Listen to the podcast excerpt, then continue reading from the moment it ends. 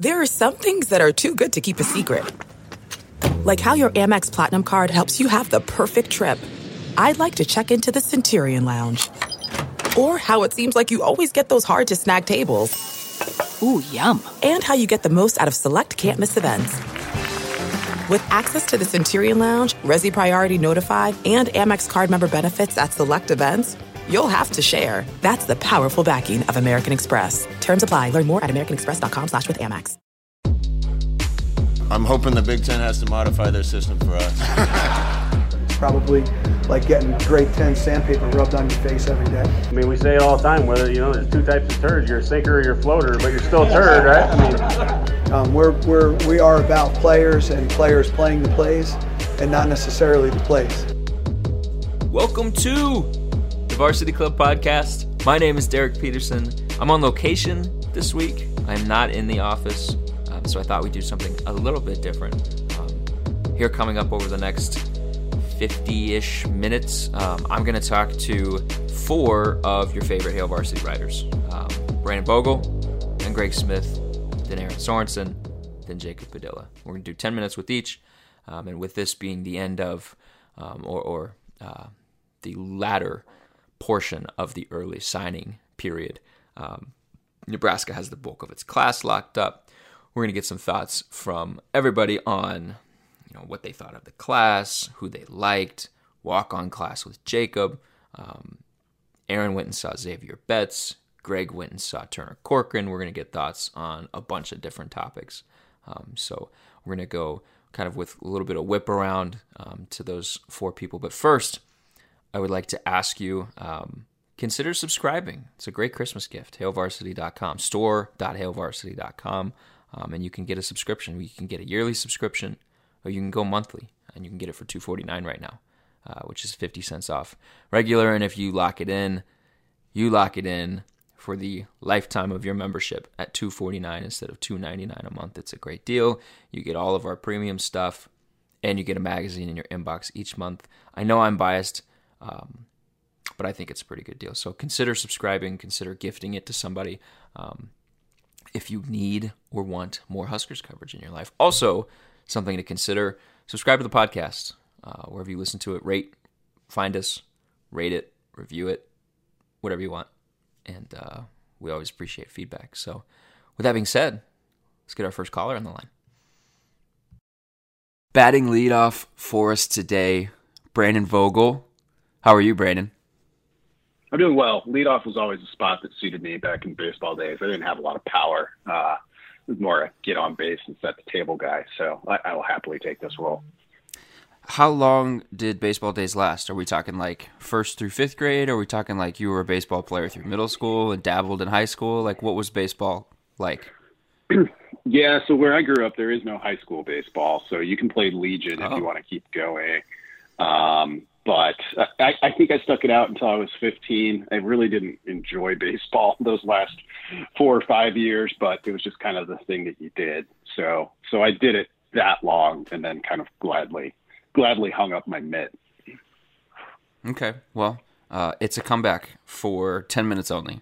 Um, so I, I explained in the intro, but we're going to do 10 minutes with each writer from from Hail Varsity, and we're going to talk recruiting uh, because that is all anybody wants to talk about this week. Understandably, understandably, early signing day happened this week. Um, Brandon, I'm going to set the timer. You got 10 minutes starting now. And the first question that I have for you is kind of a big picture. Um, what was your impression of Nebraska's ability to close this class the way that it did, considering, you know, Frost kept saying throughout the season that everybody could see what they were building. But you go four wins, four wins, and then you go five wins. And the way that they closed the back half of, of 2019, um, it, unless you're looking at the nitty gritty, it's kind of hard to see where the progress is. Clearly, they didn't have a problem selling progress on the trail. Were you surprised at all by their ability to close as well as they did, given their performance on the field this season?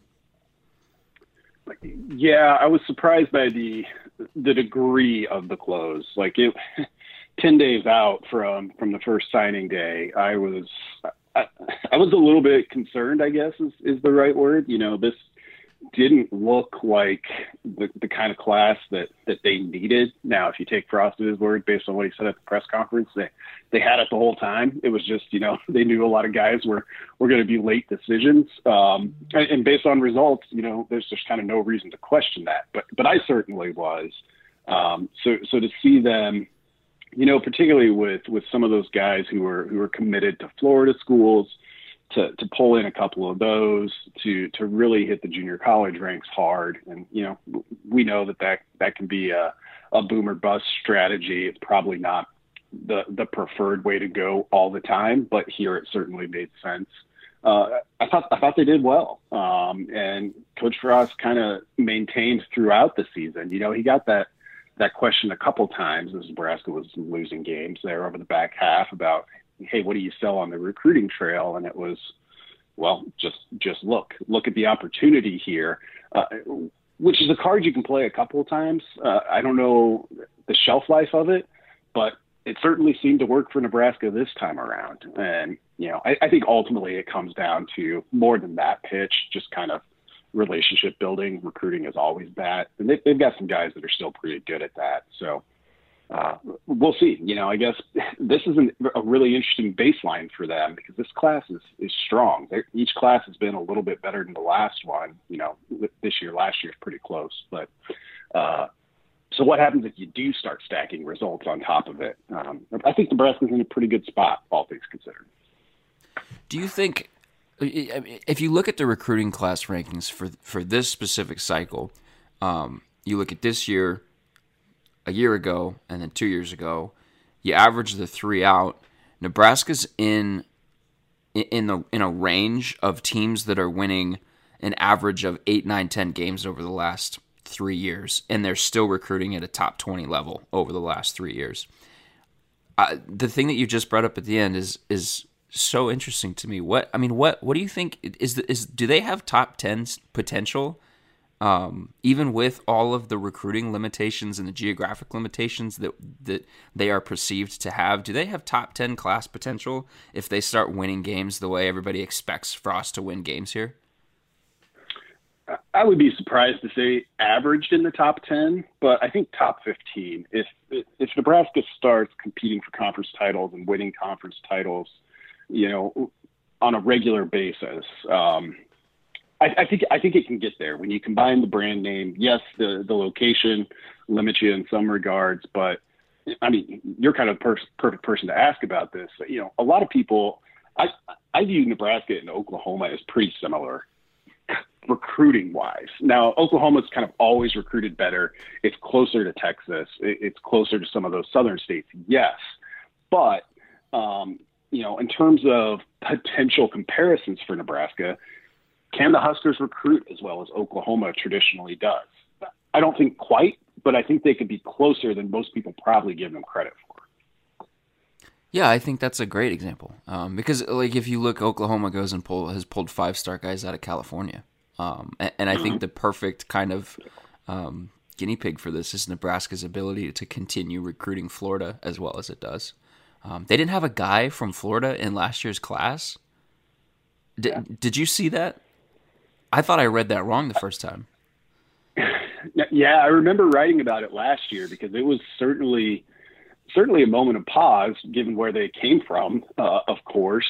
And, and and Nebraska, you know, there's three states where Nebraska tends to always get a guy, and and they're the three states you think: California, Texas, Florida. And, and you might miss a year here or there. I think three or four years ago, they didn't have a Texas signing for the first time in 35 years or something like that.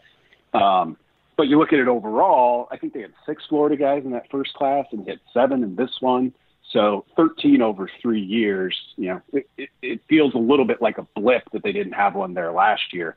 But until until they got Va, the, the junior college uh, linebacker, it looked like they weren't going to have anybody from California, and you know, and he's originally from American Samoa. So it's it's been interesting. I think I think you're going to see a, a shift eastward, and that certainly makes sense compared to kind of the the shift westward, which which made sense in its own way under Riley. Um, the East is just where the most recruits are. Um, so if you're asking me for, for Nebraska's best interest, choose between Florida and California. I would go Florida in general, regardless of who the coach is. And it just works out that their coaches have those relationships in Florida. Travis Fisher, obviously the the big winner um, of recruiting for Nebraska.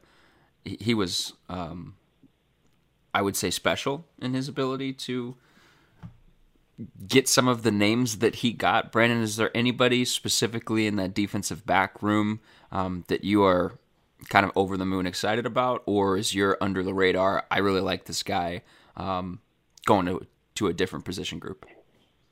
No, it's it's that group again, as it was last year. And like last year, I really like the the complement of, of defensive backs they brought in. When you look at these two classes together, there's some talented guys in that in that group. And there's there's kind of you know Nebraska loses Lamar Jackson, um, but other than that, there's there's no kind of clear path to okay, well this guy fills an exact need. He probably plays you know as a redshirt true freshman. No, it's going to be all competition.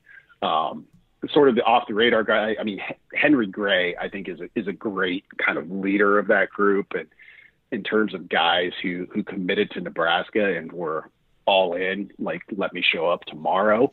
Uh, he's in that group, but I really like Ronald Delancey the third. Um, just athletic guy from a, a powerhouse Miami Northwestern program, uh, super athletic.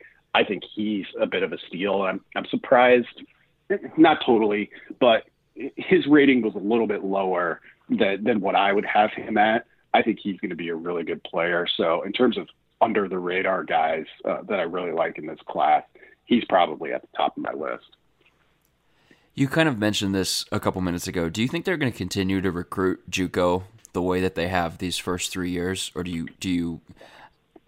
The way that I've always kind of looked at it is this is this is a temporary um, way for them to kind of plug some holes. Do you think that that, that, that their strategy with JUCO long term is it, well, if we need it, we'll use it, or do you think we're going to continue to see them kind of lean heavily on JUCO players the way they have these first three classes? I, I think I think the need should should taper off eventually. Um, you'll always have things pop up with with surprise attrition or injuries or anything else. Um, but if the need tapers off, it, it should allow them to get more selective, which is good because Ryan Held has all the connections you could want in those ranks and is really successful there.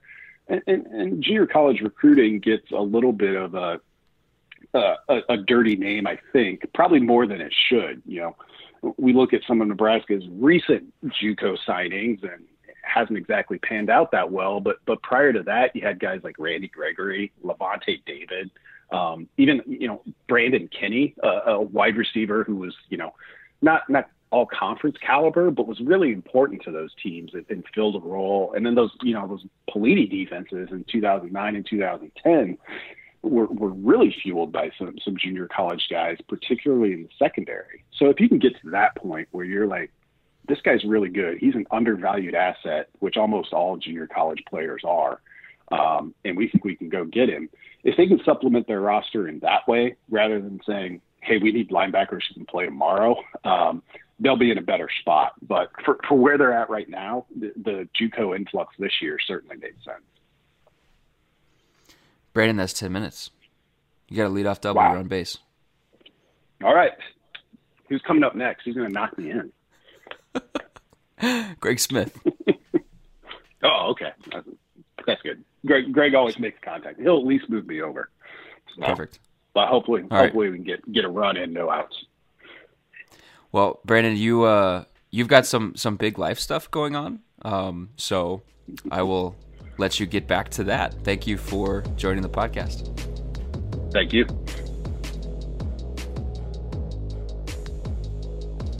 Now I have Greg Smith on the line. Greg Brandon was first. He was our lead off. He got a double. He's hoping that you will bring him home. Um, like I said before, we, we've got I've got ten minutes with each of our wonderful Hail Varsity writers. And next up is you. Greg, usually you're sitting across from me in the office. Now we're talking over the phone. How are you, my friend? I'm very well. It feels weird not to be sitting across from you and doing this. Um, so I guess I'll have to cope with that. But but I am well, um, mostly rested and recovered from signing day uh, extravaganza. I'm glad you got to sleep. Yes, so am I. Yeah. So, ten minutes on the clock. I'm gonna start it now. I've got a couple questions um, that I want to hit with you. Of the utmost importance, though, you went to go see Turner Corcoran in person in Kansas. How was that trip? Tell me what happened. I did. Um, it, it was really cool. Like I like one of my like low key favorite things about um, signing day or early signing day in this case is going out to a signing ceremony and kind of seeing what that's like at the high school. Um, because at the end of the day, like we forget this and all of the analysis and kind of the star rankings and what this kid can do for a class. But at the end of the day, man, it's a, a kid signing like a lifelong dream into existence, right? So I like to get there and see those um, and to see the biggest one of them all in the class um, was also pretty special too. And so it was neat to see kind of how his teammates or how his teammates and classmates interacted with them and how excited they were for him. Um, it also was, uh, uh, as I was thinking of all of that, kind of neat to see that at the same time that Turner was talking Scott Frost was talking, and apparently that's when Scott Frost called Turner Corcoran a cornerstone of the whole recruiting class, to which everyone in the building it felt like ran up to Turner to tell him that uh, after he was done talking. So I asked him about that. He goes, you know, it's it's a last. He goes, a lot of pressure, but it's an honor for Coach Frost to say something like that about me, um, and to have that type of belief in me. I don't want to let him down. So it, it was a really neat deal all around. That's awesome. He, I mean, he they're hoping that him and Bryce Benhart are, are the two cornerstones of the offense. I mean, both being tackles, right?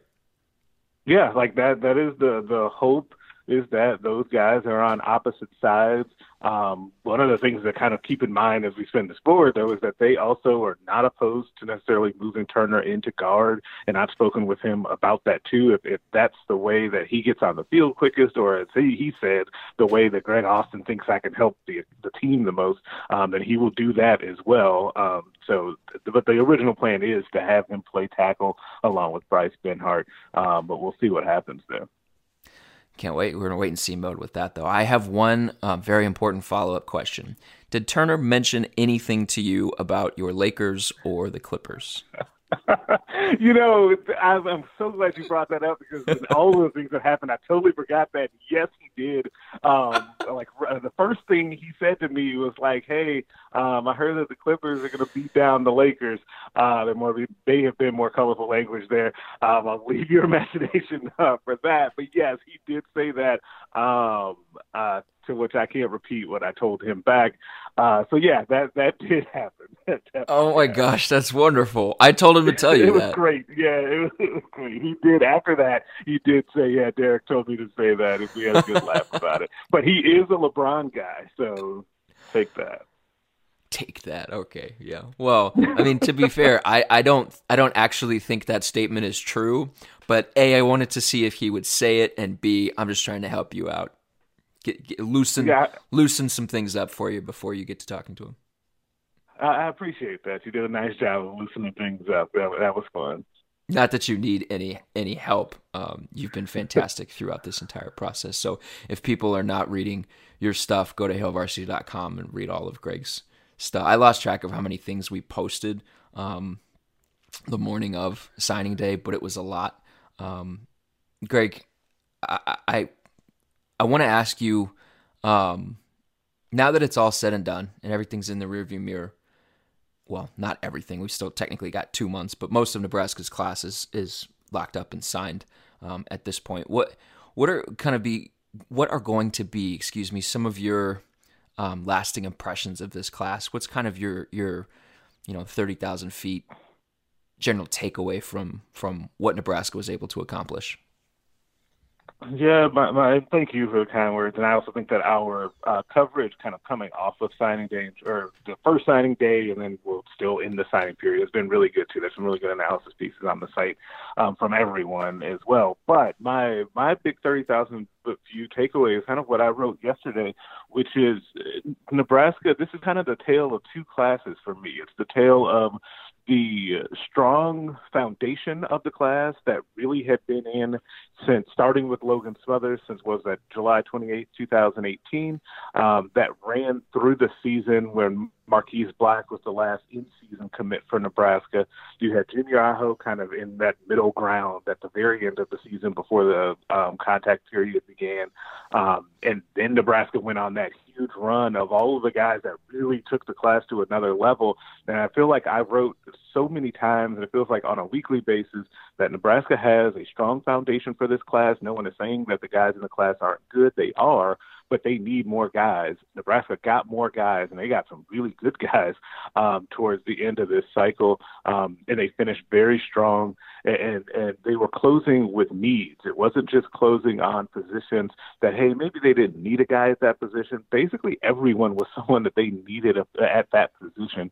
Um, so so the tale of two classes started by the, the big run, which was really set the foundation for by that beginning group of the class that really stuck with um, the Huskers through thick and thin, which you'll see kind of lay out in, in Big Red Recon next week. Yeah, there there was a lot of um, a lot of thin, I guess, if if that's the the negative side of that phrase. There a lot of thin at the end of the season, um, and, and you know we have talked about this a ton, and, and that I was curious what they were going to be able to do to close the class, and I mean clearly they they did they had no struggles finding success um, on the trail. And one of the questions Scott was asked at, at his press conference was whether or not um, the the reception on the trail was positive for them, and he said absolutely it was. Um, were, you surprised at all by their ability to close the way that they did?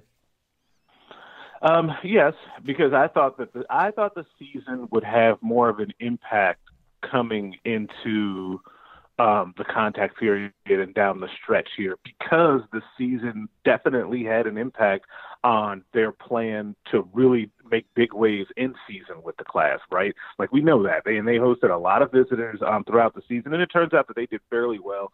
Um, especially with those early official visitors. I think they hit 50% on those guys. I haven't tallied up the, the complete number for the in-season visitors. I will, because um, that's interesting to see their hit rate. Um, but things got slowed down quite a bit in season. So I thought that that's what it would be like coming out of the season. Um, they were able to turn it around in part because of how well this staff seems to do on in-home visits, which is something that's great. Like I, I think moving forward, we're going to have to factor in just how good Scott Frost, Erik Chinander, Travis Fisher, Ryan Held, especially, are going in in home and closing the deal. Why has this staff been so successful, Greg, recruiting in Florida? I think there's a couple of reasons there. Um, the, the first one, first big one, is that they spent so much time in Florida recruiting when they were at UCF, and, and you hear a lot from these guys from Florida that, that that have committed to them that hey, this staff has actually been on me since they were at UCF. Um, so they were evaluating this talent then and trying to convince them to come to UCF. They were probably never going to get a Keyshawn Greene to go to UCF, right? Um, just like Adrian Martinez going to the other side of the country was someone that they recruited to UCF, but Mario Verduzco has said that they really weren't going to get him right um, to go there. So like that's part of it. They started those relationships early. Another part of it is that this staff is very well respected in the state of Florida by high school coaches and parents. Um, that always helps. And then you've got a couple of aces in the hole, so to speak, um, on your staff there. Travis Fisher is a rock star down in Florida. Um, he is a big deal there, um, especially um, in northern Florida, where he's from. I think he was born in Tallahassee um, and went to high school not far from where Keyshawn Greene, the newest uh, inside linebacker commit um, and signee now, I should say, I stopped saying commit, um, is from. And so that helped him there. And then Sean Beckton is another guy that's well respected down there. Remember, he was down. He's been down at he was down at Central Florida as a coach uh, for years and years. So he's got a lot of connections down there as well. Um, they have a good mix on this staff of guys that can go into Florida and pull players, and their reputation is great. And it it can still get better if the next step is to have these Florida guys start to some of them play early, have some success, go tell their friends and family about that, then go and continue to have some success on the field, like it can get better, um, which is an exciting thing for Nebraska. Yeah, uh, that that was going to be my follow up. Was they didn't have anybody in the in from Florida in the class in last year's recruiting cycle, and and then they got a bunch of kids. It seems like this season. Do you think that that's something that they're going to continue to be able to kind of um, build off of because of the relationships that they developed in in Florida, or whether you thought that that was going to be something where now they're going to have to show progress and development with those Florida kids um, to be able yeah, to, to, maintain that pipeline. Sorry, yeah, I think that they, yeah, I think that they're going to have to show some progress to continue to maintain it. Um, but one of the things uh, too is it's also going to depend a little bit on what type of experience these guys have right away. Like I can't, I can't imagine though that Henry Gray, for example, will get here and, and not like it, right? Like with how active he's been on social media and how many people he's been telling how great Nebraska is. Um, Jaden Francois, after the drama that was unfolded on signing day, he'll be here next month, by the way, as well. Um, and he's a guy that, you know, if he has a good experience early, he'll continue to tell um, his friends about it too. And the thing is, is that like when I say go and tell their friends, there was a photo of Ronald Delancey and Marcus Fleming with a kid from their high school that's a 2021 five-star inside linebacker, um, all saying GBR and all of that. Like when I'm talking about them going to tell their friends, these aren't like lightly recruited kids that they're going to tell positive things to about Nebraska. Like it really sets up nicely for them if they can take the next steps as a team um, and personally with these kids. Yeah, and that kid didn't just tweet once about Nebraska. He he sent out a graphic almost immediately after that was um, their their like cool um, locker room picture that has the kids right. um, jersey pad setup thing in front of his locker with his name on the back of it. He tweeted almost immediately after that picture. He tweeted the the graphic like he, he was all in on Nebraska. Yeah, Terrence Lewis is that kid's name, and yeah, he he's a, he's a good player, and he's he seems to be very excited about Nebraska. And so to the point where you you almost I have not talked to him about this, but you almost feel like Nebraska will definitely be in the mix for some sort of visit, and and that always starts the ball rolling with those guys, especially from far away. Get them to Lincoln and, and see if you can roll from there. Yeah. Greg, I'm sure you've got work to do. You're you're, cooking up a Turner Corcoran thing, um, so I'll, I'll let you get back to it. Thank you for joining the podcast. Hey, thanks for having me, man.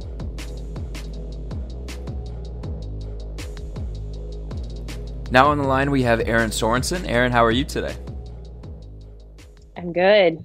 I'm good. TGIF or TGI, whatever day, whoever is listening to this. Well, I hope they're all listening to it on Friday. The hope is that they listen to it the second it comes out. That's true, but it's it's understandable with the holidays if they're traveling and they're saving it for a drive. I get it. That's true. This could be a Christmas podcast this year. Happy holidays if that's holiday po- ho- holiday podcast. Yeah, there you go. Husker um, holiday, Hail Varsity holiday podcast. It's a little bit of alliteration that we could work in there. Um, Erin, mm-hmm. we've got 10 minutes on the clock. I'm going to ask you some signing day related recruiting questions because that is the talk of the town right now. Nebraska closed strong on the recruiting trail. Um, so, like I have said uh, with everybody else, we are going 10 minutes with each of the wonderful Hail Varsity writers. Um, and I'm picking your guys' brain on, on what you thought of this class, um, the way they closed, and kind of moving forward. So I'm going to start the clock now. Erin, the first thing that we're going to start with is Xavier Betts. Um, he, he was not expected to sign early. He was expected to sign in February. And then all of a sudden it comes out that, oh, wait, he is signing. He signed a day later than everybody else. But um, he's in. He's signed. Uh, you got to go to his his signing day ceremony. Kind of walk us through how how this all happened. Yeah, it sounds like you know you got to give a lot of credit to the people at Bellevue West that have been working very diligently with him to get his academics where they needed to be.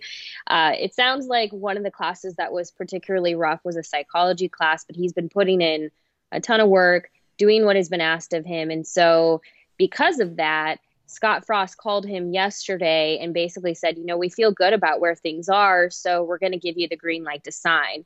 They had originally told told him, you know, let's hold off, let's make sure things are good. Betts actually agreed with it. He said I he was planning on February, maybe May. He understood it, he got it. He wasn't even sad. He was just excited for what was happening. But then yesterday afternoon was walking through the hallways of his high school got a phone call from scott frost saying you're good to go let's do this thing and at 3:08 p.m. on Thursday he signed and sent his letter of intention to Nebraska now he still has a lot of work to do he has a spring semester but he feels very motivated and one of the things that really drives him is not letting people down so now that now that they have sort of extended this olive branch of we believe in you he really feels like he's not in a position that he can slack off, take any time off. So it it was a very emotional day for the people around him. He kept smiling, this big smile. You could just tell how much it meant to him. And it'll be he's he's planning on getting on campus in June. So, you know, it'll be a it'll be a quick five months for him, really working his butt off. But uh, it seems like it worked out best case scenario for everyone involved. Yeah, absolutely. And he's a huge piece of this class. He's a huge piece of what they want to do a wide receiver going forward. And he's just um, a huge wide receiver. that too. That too. That helps. Um, everything that Greg Smith has told us is that the plan all along for him was that things would be sorted out and he would be good to come to Nebraska. It was just he was going to be signing in February and not now. But um, Greg Smith assured people that things were good with him. And it sounds like this is another case of a kid who knows what needs to be done and isn't just kind of slacking off and saying, "Oh, that, that's that's future um, me's problem." It sounds like that Betts was in a situation where he knew what needed to be done and he was willing to put into put in the work to get those things accomplished. It's always easy to root for for kids like that when when you know that um, they're putting in the work, and I think that that's why probably I think, I think that's probably why Scott and and this coaching staff have confidence in him. Would you? Um, how do you how do you would you agree with that? Yeah, I think the thing that I really that really struck me about him is he as he was watching the Wednesday, and I think that there's two pieces to this. Not only was he watching his future classmates sign all across the country, Bellevue West had a big signing day ceremony on Wednesday that he didn't get to be part of. And, you know, while he said it, it, he wasn't upset, he wasn't sad, he wasn't feeling down on himself about it. He still, it, it still was something where I think he felt like he was going to be left out, like he wasn't going to get to be part of this. And I think knowing now that they've given him this chance to be part of it, it means so much to him that it is easy to root for him because he sees, okay, this is what hard work does. And his coach even said he, throughout his high school career, he kind of had to come to terms with how to stay stay above when he wanted to feel down about himself or wanted to not do the work and he said it was actually in September of this year he was late on turning an assignment. Something something happened, and uh, his coach was pretty upset with him. And he said, "You know, that was my bad. My bad. That was totally on me." And he said, like that was the first time he's ever really taken ownership over something. So it really clicked for him. We'll have way more on it on HailVarsity.com over the weekend um, because his story is really cool, and it just seems like somebody who the light bulb went off and he never let it dim at that point and he's pretty much full steam ahead now which you know it seems like once he's got something in his mind that he's going to be good at it and he's going to he's going to keep true to his word it's not going to change. That is what he's going to do. And everyone rightfully so is really excited about um, about Betts they're excited about uh, his classmate at wide receiver, another a big guy um, that everybody was hoping to get to campus, Omar Manning. People are excited about um, outside linebacker and Keyshawn Greene. People people are generally excited about this class, and rightfully so. This is a really good class that Nebraska signed. Um, context included, it's a tremendous finish for them on, on the recruiting trail. Um, Erin, I, I have a question for you that I've kind of been wondering ever since um, kind of the run up to signing day and, and, you know kind of what we experienced on signing day. Um, it, it, now the question becomes for this class: what what can they do in year one, um, and what will they do in year one? What's what's fair to expect from this class? Because you know when we look at the this is the second top twenty class that Nebraska has signed in a row, but the top twenty class last year. Um, they early enrolled a wide receiver, and he only played in one game and didn't make a catch. Um, the running backs that they that they signed, the freshman running backs that they signed, had a minimal impact. The only person that really and truly impacted play as a true freshman was Wan'Dale Robinson. Now, Luke McCaffrey had moments throughout the season, but um, the bulk of that class was redshirted um, and given time to develop. And you could say the same thing about the 2018 class, the guys that there. I'm thinking about guys like Casey Rogers and Tate Wildeman and Braxton Clark. Um, those guys have been kind of slow played, and and you have said all along Frost has has viewed the first two ish years now of his tenure with an eye towards the future. Do you think that will continue this year, or do you think that um, you know Nebraska is still maybe experimenting or tinkering with the redshirt rule, and that we we could expect to see a little bit more uh, from true freshmen this year? as opposed to last year? I, you know, unfortunately, we won't know until the season rolls around and Frost does or does not He kind of show us what's going to happen with red shirts. But honestly, I think if he has been looking toward the future the last couple of years, which is how I have felt about it, this is the time where he has to start looking at the now. It has to it has to start Nebraska has to start utilizing some of these players. And in the case of this recruiting class, take Xavier Betts for an instance and Omar Manning. Those two are the wide receivers they need. They need the big body receivers who have the length and who have the speed to get down the field, who can get above uh, the defensive backs. Now, for Xavier Betts, you know, the defensive backs in the Big Ten and at the NCAA level are a little bit different than uh, those he faced in, in high school, but still, they need that. They need those receivers. So Omar Manning and Xavier Betts better be utilized. And I mean, there it would be a it would be a waste, in my opinion, not to get some of those those wide receivers that they really need going. I think you know, there's some spots like Turner Corcoran is an amazing athlete, one of the highest rated players ever at Nebraska, um, coming into Nebraska. But it is hard to step into an offensive line as a true freshman and make a difference. So I imagine we'll still see a red shirt there. Um, but there are just some spots where linebacker, uh, wide receiver, where there's no more looking toward the future. They need to be making impacts now. And while I, I, none of us will know until Frost shows us directly. I think he knows that. I think getting Xavier Betts to sign during the early signing period is a testament to we see him on the field early right away next season because we want him to be on campus the second he can get there. So I think I think we should see more from this class and this class has a lot of playmakers in it. So why not just rip the band-aid off, let it go. What's the I, worst that will happen? yeah. I agree with you on that. Um, who's a who's a guy outside of like the you know you mentioned Turner Corcoran. He's he's really close to a five star rating right now. Um, Omar Manning, obviously everybody loved and everybody wanted. Who, who's a guy that's maybe that you think is a little bit unheralded or undervalued in this class that you're a big fan of? Well, I mean, he's not he's not undervalued at all, but I would say Xavier Betts probably got a little bit um, just because people weren't people kind of weren't expecting him to sign till February.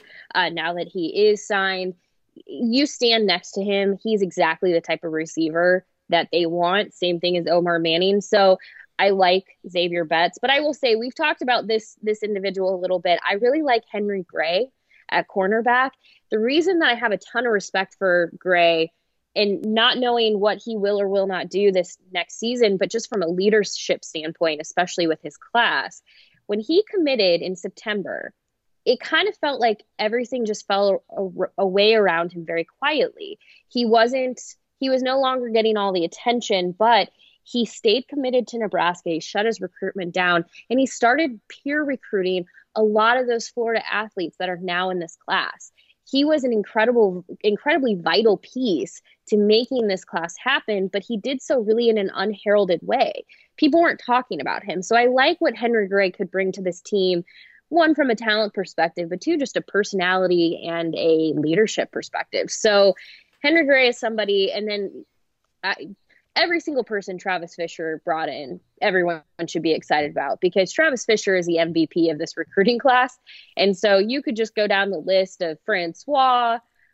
I, mean, you could just make a case for so many people in this class. But um, I think that's actually kind of fun because for once, we're not just honing in on one or two guys. Like everyone talked about Wan'Dale last year, and rightfully so.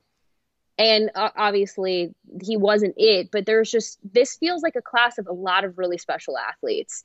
And that's what you need if you're eventually going to compete for the Big Ten West title, the Big Ten, hopefully someday going further than that. But you've got to have classes that aren't reliant on just one or two really special players, but ones where we're all going, well, I guess you could talk about this guy or this guy or this guy. That's a good thing. And I like that every time you ask that question, everyone seems to have different answers about who they really like.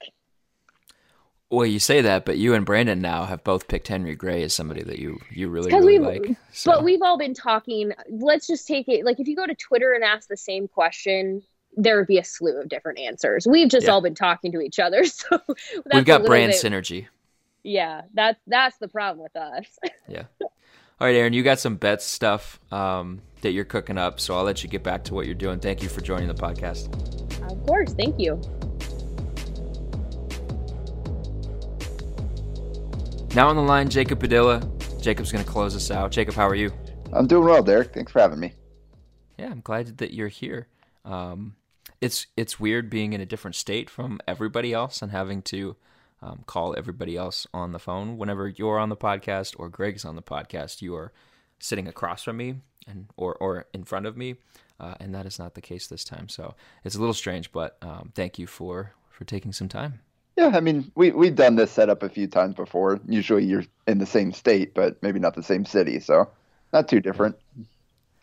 So um, we are here to talk, as I have said with um, everybody else so far. We're here to talk recruiting. You can have ten minutes.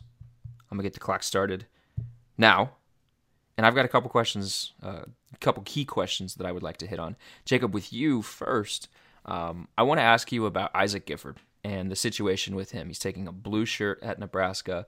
Um, you ha- have spoken with him. Um, you know the Gifford family well. F- for for people listening that haven't read your story, they should read your story. By the way, um, tell us what his what Isaac's situation is and kind of um, why Nebraska for him?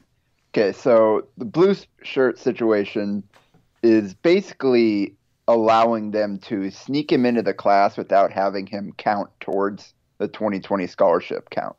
So what they're going to do is he is going to pay his own. He's enrolling early. He's graduating uh, from Lincoln Southeast here shortly, and will enroll for the January in January. So the uh, he'll have to pay his own way for the spring and summer as a walk on, and then he'll get a scholarship as soon as fall camp starts. And he'll have to sit out the first year, but um, he'll he won't he won't be a walk on for very long. And this, I think, that he, he's a guy that Nebraska has obviously been tracking for a while and has liked. But the thing that's been hurting him is the fact that Travis Fisher is the best recruiter on the staff, and they got a bunch of four star DBs the last few classes, and they they their hit rate on their top guys at defensive back has been pretty high. So they weren't quite sure if they were going to have room to give him a scholarship, and he's a guy that had Wyoming offer, had Air Force. He was seriously considering. He wasn't a guy you were going to be able to get as a traditional preferred walk on. And for a while there, he wasn't quite sure where he did stand with them. It, they again, they had him down for all for a bunch of visits. Uh, went to a bunch of the games, but the offer never came. So then he came down and sat with Scott Frost and, and the coaches and kind of talked it out now. And they offered this blue shirt option that he had never heard of before, and he decided to take it. He's obviously Nebraska for him has always been home. Um, he does want to kind of continue the his brother's legacy. Um, but as his own guy, that's he's kind of relied on Luke throughout this process. But Luke wanted to make sure that he made his own decision and just kind of stayed out of it unless Isaac asked him directly for advice and certain things. Um, so this is just kind of a story where Isaac believes in himself. He's betting, uh, and he wants to go down and kind of show that he deserved the scholarship all along but he's happy to take this route to make it happen. Remind me again, Luke Gifford started as a defensive back, didn't he? And then he transitioned down to linebacker. Yep, he was a safety uh, when he arrived, and Luke uh, Luke was pretty skinny, but he was a little longer and leaner. Isaac, like if you've ever seen him, he is jacked already. Like dude has never missed a day in the weight room.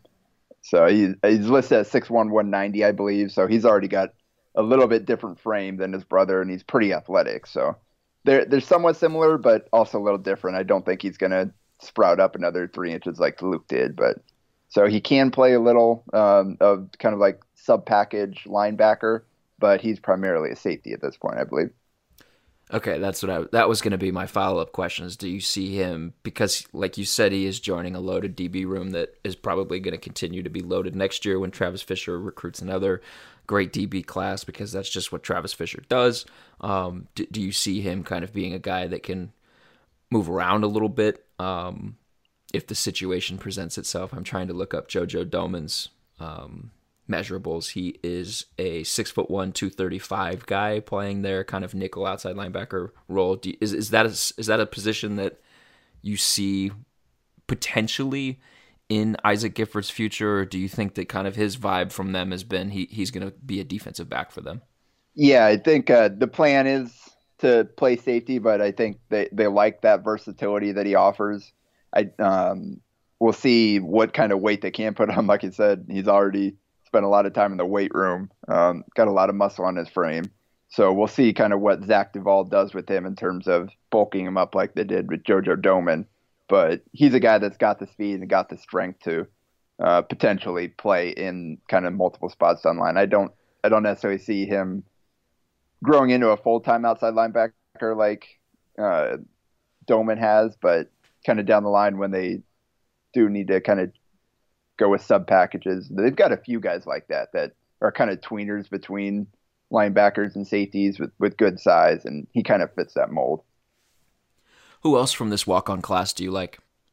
Yeah, the they they got really creative with some of uh, with some of these walk on kids that end up landing them. Obviously, Isaac is the first, and he's only a short term walk on. And the other guy that they kind of offered a special deal to is Ty Hahn, the receiver out of Johnson Brock. And he's going to walk on for like a year and a half. Uh, and then kind of the plan is to get him on scholarship uh, based on what he's told Greg. Um, so, that's a deal where this is a kid that he had offers to go elsewhere. Um, Nebraska hasn't offered him a full scholarship. It was kind of he, was one and kind of in that same mix. It seemed like Isaac Gifford, Ty Hahn, and Tyson Gordon were the three guys that were kind of right in that like in between space between a walk on and scholarship target. And they with the with the way they closed this class, uh, they just didn't have the space to offer full scholarships to all three of those guys. And Tyson ended up sticking with his North Dakota State commit, and he'll have a great career there. But um, they got creative and managed to land Isaac and Ty. I, think Ty is a really good athlete. I, I watch him play basketball a lot. Um, I've seen him play football in the state tournament, and he just tore it up in that game.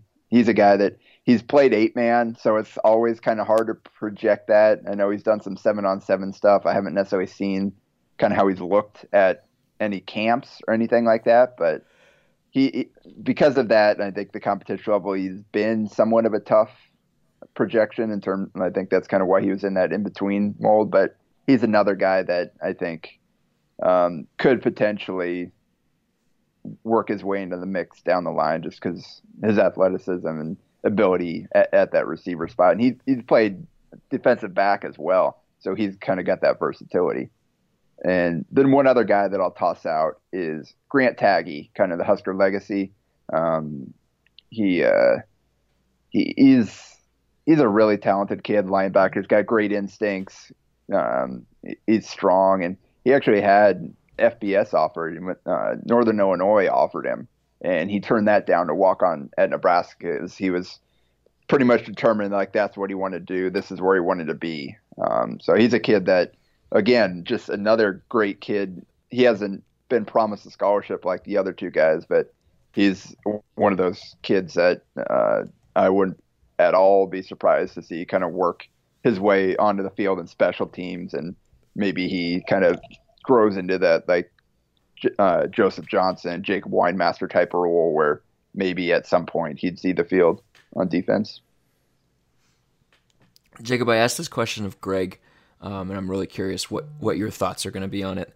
Um, n- now that we are through, or mostly through the early signing portion, um, Nebraska's got most of its class locked up, a, a, a, huge majority of its class locked up and signed. Um, with this thing kind kind of over, barring late drama. Um, what, what, are going to be some of your lasting impressions of this class? What are kind of your um, overall big picture takeaways from what Nebraska was able to accomplish? Yeah, this is an interesting class, just kind of the way it played out, and they got off to such a great start, landing kind of those cornerstone pieces of the classes early with guys like Turner Corcoran and Logan Smothers, uh, and Nash Hutmacher and guys like that. And then they went pretty quiet for a long time there. People were starting to worry about the class, and heck, Scott Frost himself even admitted, "Yeah, we we got a little anxious there for a while, but they ended up sticking to their guns. They bet on themselves to finish this thing strong, and, and they kind of stuck with, hey, we're going after these guys. We're not going to take somebody that we know we can get to commit just to fill the spots. We're going to leave these spots open. We're going to go hard after these kids. And they had a heck of a haul on signing day, only missing out on one or two guys that I think they really wanted at the end. So I think this is just their ability to close on this class and their confidence in themselves that they were going to be able to do that as opposed to like kind of panicking and throwing out a couple offers or accepting guys um, from lower on their board. They stuck with it to finish strong, and now we've got another top twenty class. Yeah, they're they're they finished strong, absolutely, um, and, and, continuing to grow and continuing to uh, to keep improving year over year. Um, it's now three straight years of of improving recruiting class rankings. Jacob, you came in under ten minutes. Congrats! Nice. You and Brandon were the only ones that did that. Greg and Erin both went over. Well, Greg, at least I understand. Erin, come on. Jacob, you got work uh, to do, I'm sure. So I'll let you get back to it. Thank you for joining the podcast and, and talking walk ons. It's your area of specialty. Yep. Uh, you asked me about Nebraska kids. I'm actually surprised I kept it at under 10 minutes, but uh, that is my niche. Yes, it very much is. Uh, that's it for the podcast this week. We will be back next week with another podcast. Until then, just keep reading HailVarsity.com. Thanks, guys.